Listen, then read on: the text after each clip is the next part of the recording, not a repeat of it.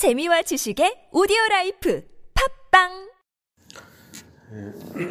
하나의 말씀은 예레미야 8장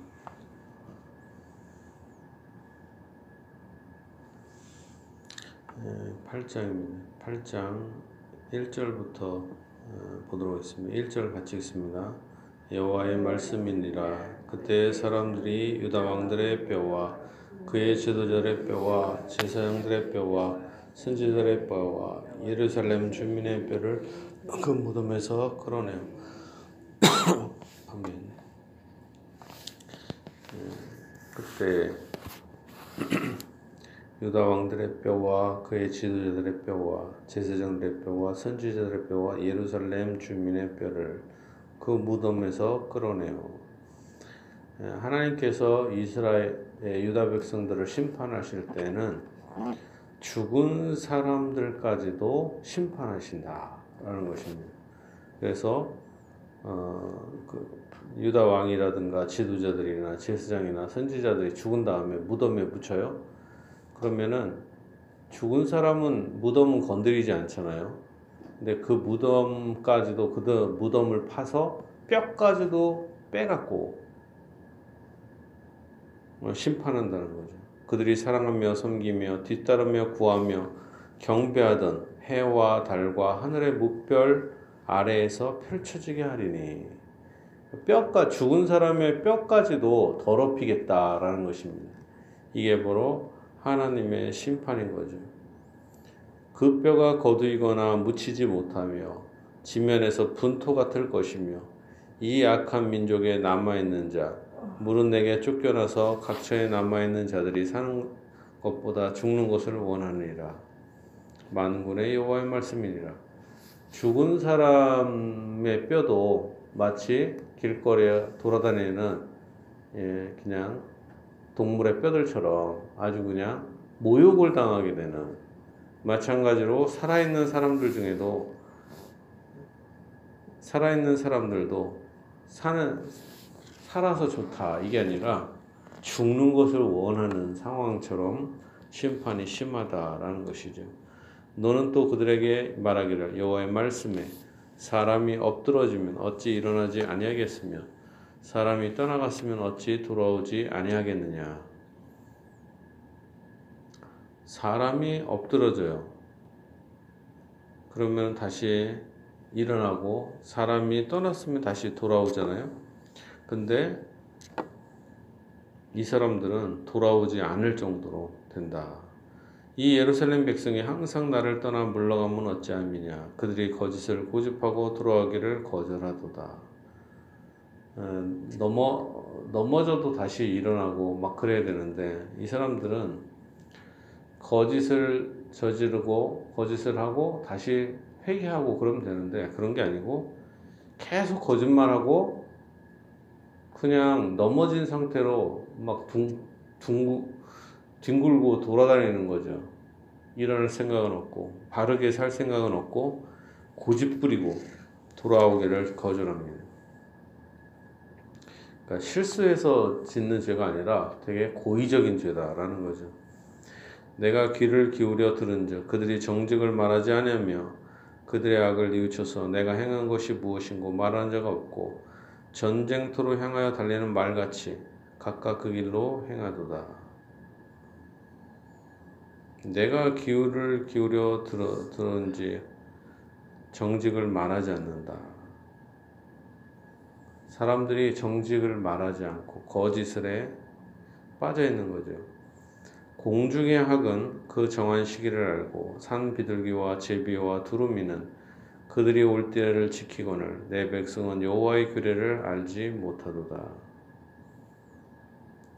짐승들도 다 자기들이 남쪽으로 갈 때, 어디를 갈 때를 때를 따라 그 자기의 때를 알아요. 그렇지만 이스라엘 백성들, 유대 백성들은 하나님의 뜻을 알지 못하고 하나님께 돌아오는 방법을 하나님께 돌아오는 때가 없는 거예요. 항상 죄악 가운데로 계속 돌아다니면서 하나님의 말씀을 알지 못합니다. 너희가 어찌 우리는 지혜가 있고 우리에게는 여호와 율법이 있다 말하겠느냐? 참으로 선지자의 거짓 서기관의 거짓의 붓이 거짓되게 하였나니 지혜롭다 하는 자들은 부끄러움을 당하며 두려워 떨다가 잡히리라 보라 그들이 여호와의 말씀을 버렸으니 그들에게 무슨 지혜가 있으랴 서기관들이 은 하나님의 말씀을 쓰는 사람들 아닙니까? 쓰고 가르치고 그런데 그렇게 말씀을 맡은 사람들이 거짓말을 하고 하나님의 말씀을 버린 것입니다. 그러니까 지혜가 없게 되겠죠. 그러므로 내가 그들의 아내를 타인에게 주겠고 그들의 밭을 밭을 그 차, 차지할 자들에게 주리니 그들은 가장 작은 자로부터 큰 자까지 다 욕심내며 선지자로부터 제사장까지 다 거짓을 행함이라.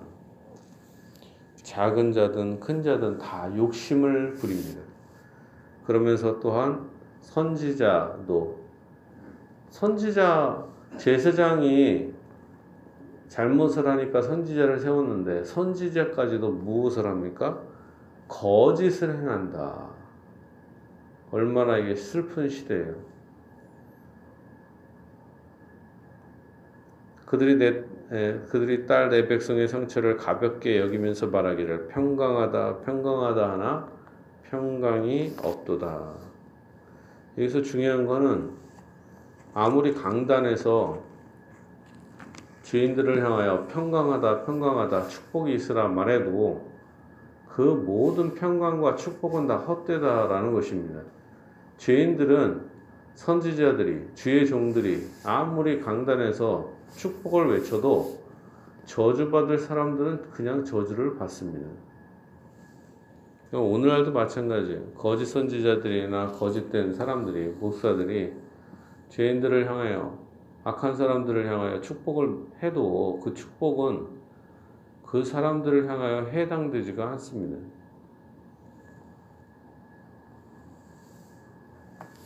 그건 다 거짓된 것이죠. 그들이 가증한 일을 행할 때 부끄러워하였느냐? 아니라 조금도 부끄러워하지 않을 뿐 아니라 얼굴도 붉어지지 아니하였느니라. 제사장이나 선진자들이 복음을 증거하고 하나님의 말씀을 순수하게 그냥 전해야 되는데 거짓을 말하면서 부끄러워하지 않고 백성들도 마찬가지 부끄러워하지 않는다. 그러므로 그들이 엎드러질 자와 함께 엎드러질 것이라 내가 그들을 벌할 때 그들이 거꾸러지리라 여호와의 말씀입니다. 우리가 여기서 알 수 있는 게 있습니다. 우리가 죽는 날까지 우리는 하나님 앞에 죄를 지어요. 그렇기 때문에 죄를 짓는 게 문제가 아니라 부끄러워하지 않고 회개하지 않는 게 더 큰 문제인 거예요. 악인들의 특징은 무엇입니까? 내가 하는 것은 다 옳다. 우리는 어떠한 사람도 완벽한 일을 할 수가 없어요. 다 틀립니다. 그렇기 때문에 우리가 하나님 앞에 항상 부끄러움을 갖고 있고 그리고 회개하는 삶을 살아야 될 것입니다. 그러므로 그들이 엎드러질 자와 함께 엎드러질 것이라 내가 그들을 벌할 때 그들이 거꾸로지리라 여호와의 말씀이니라. 그래서 결국에는 이 악, 악인들이 엎드러지게 된다. 거꾸러지게 된다 합니다. 유대인들의 파멸을 얘기하는 거죠. 여호와의 말씀이니라. 내가 그들을 진멸하리니 포도나무에 포도가 없을 것이며 무화과나무에 무화과가 없을 것이며 그 잎사귀가 마를 것이라 내가 그들에게 준 것이 없어지리라 하셨나니 이제 자연 만물, 토지의 소산들도 이제 잎사귀가 마를 정도로 이렇게 열매가 사라지게 된다라는 것이죠. 우리가 어찌 가만히 앉았으랴 모일지어다. 우리가 견고한 성읍들로 들어가서 거기에서 멸망하자. 우리가 여호와께 범죄하였으므로 우리 하나님 여호와께서 우리를 멸하시며 우리에게 독한 물을 마시게 하심이니라. 우리가 평강을 바라나 좋은 곳이 없으며 고침을 입을 때를 바라나 놀람뿐이로다. 악인들이 평강을 바라지만 하나님의 심판 때문에 좋은 것이 없어진다. 라는 것입니다.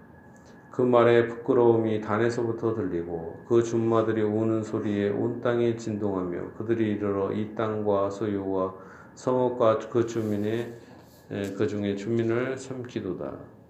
여호와의 말씀이니라 내가 술법으로도 제어할 수 없는 뱀과 독사를 너희 가운데 보내리니 그것들이 너희를 물리라 하시도다. 하나님의 심판을 막을 수 있는 것은 아무것도 없다라는 거죠. 슬프다 나의 근심이여 어떻게 위로를 받을 수 있을까? 내 마음이 병들었도다. 딸 내 백성의 심히 먼 땅에서 부르짖는 소리도다.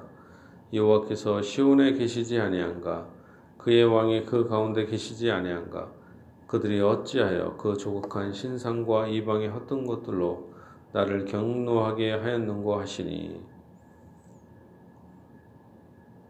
추수할 때가 지나고 여름이 다하였으나 우리는 구원을 얻지 못한다 하는도다.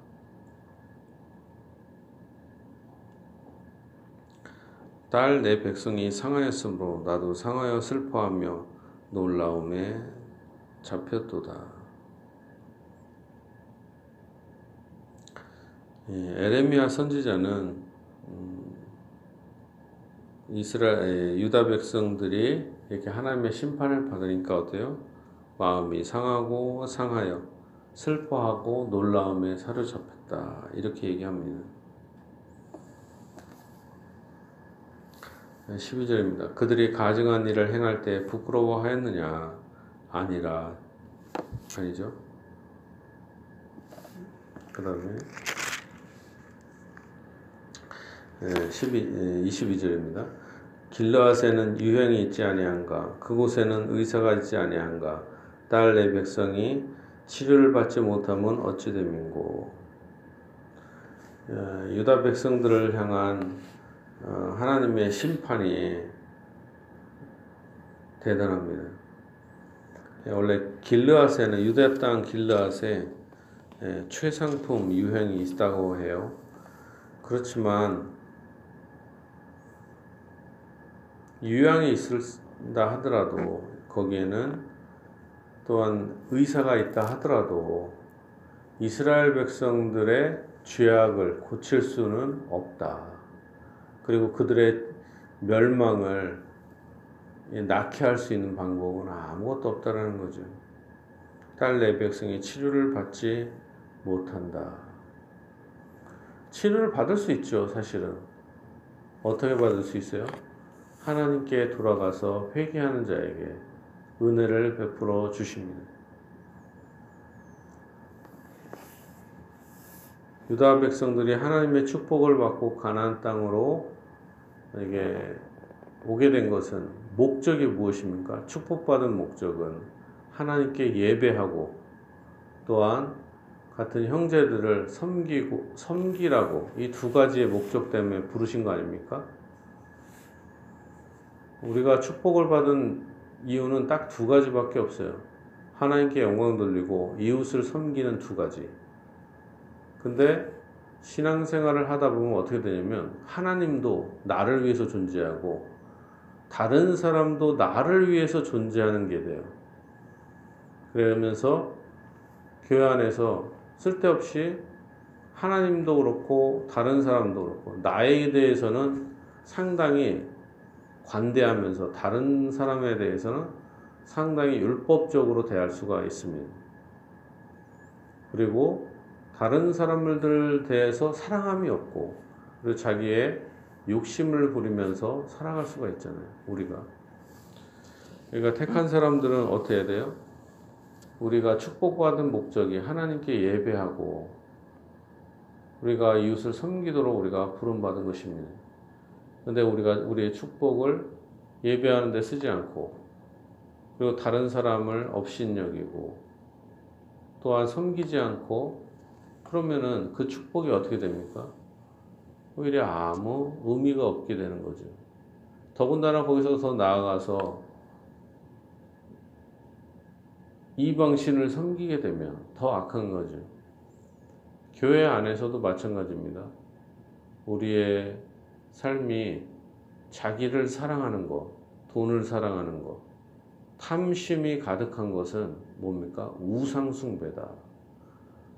오늘날의 신약 백성들이 교회가 뭐 다른 교회가 다른 어, 종교를 교회 다니면서 섬기고 그러진 않지만 뭘 섬겨요? 탐심을 섬긴다. 탐심은 뭐예요? 우상숭배다라는 것입니다. 그러니까 우리가 외적인 나는 불교를 안 믿고 이렇게 한다. 이렇게 하면 안 되고 우리가 꼭 생각해야 됩니다. 탐심은 우상숭배다. 나를 사랑하는 마음. 그것도 엄청난 우상숭배고 우리 가족만을 사랑하는 것. 그리고 돈을 사랑하고 이 모든 것들. 그리고 다른 사람을 수단으로 여기고 우리가 그럴 수 있습니다. 교회 안에서나 그렇기 때문에 우리가 우리의 축복을 어떻게 써야 돼요? 하나님의 영광을 위하여 또한 다른 사람을 향해서 자랑하는 게 아니라 다른 사람을 섬기도록 우리의 모든 축복과 은혜를 나눠줘야 할 것입니다. 비판하고 정죄하기 위해서 우리를 부르신 게 아니라 축복을 나눠주라고. 우리가 우리 탐심을 억제하는 방법은 무엇입니까? 우리에게 가진 축복을 나눠주기만 하면 되는 거죠. 우리의 물질이 있습니다. 하나님께 헌금 드리고 또한 이웃을 섬기면 되는 거예요. 근데 왜 하나님께 드리지 않고 이웃을 섬기지 않고 자기만을 위해서 물질을 쓴다면 그거 자체가 탐심이고 우상숭배 되는 게 아니겠습니까? 마찬가지로 수많은 건강과 건강도 교회, 교회를 위해서 봉사하지 않고 이웃을 섬기는데 안 쓰고 자기만을 위해서 쓴다면 그거 자체가 우상숭배죠. 그 외 수많은 것들도 다 마찬가지입니다. 그러므로 우리가 우리가 욕심을 부리게 되죠. 우리 자신이 사랑하니까. 그런데 어떻게 됩니까? 우리에게 가진 축복들을 하나님의 영광을 위해 사용하고 이웃을 섬기는 데 사용하고 기도도 나만을 위해서 기도하는 게 아니라 교회와 이웃을 위해서 기도해야 될 것입니다.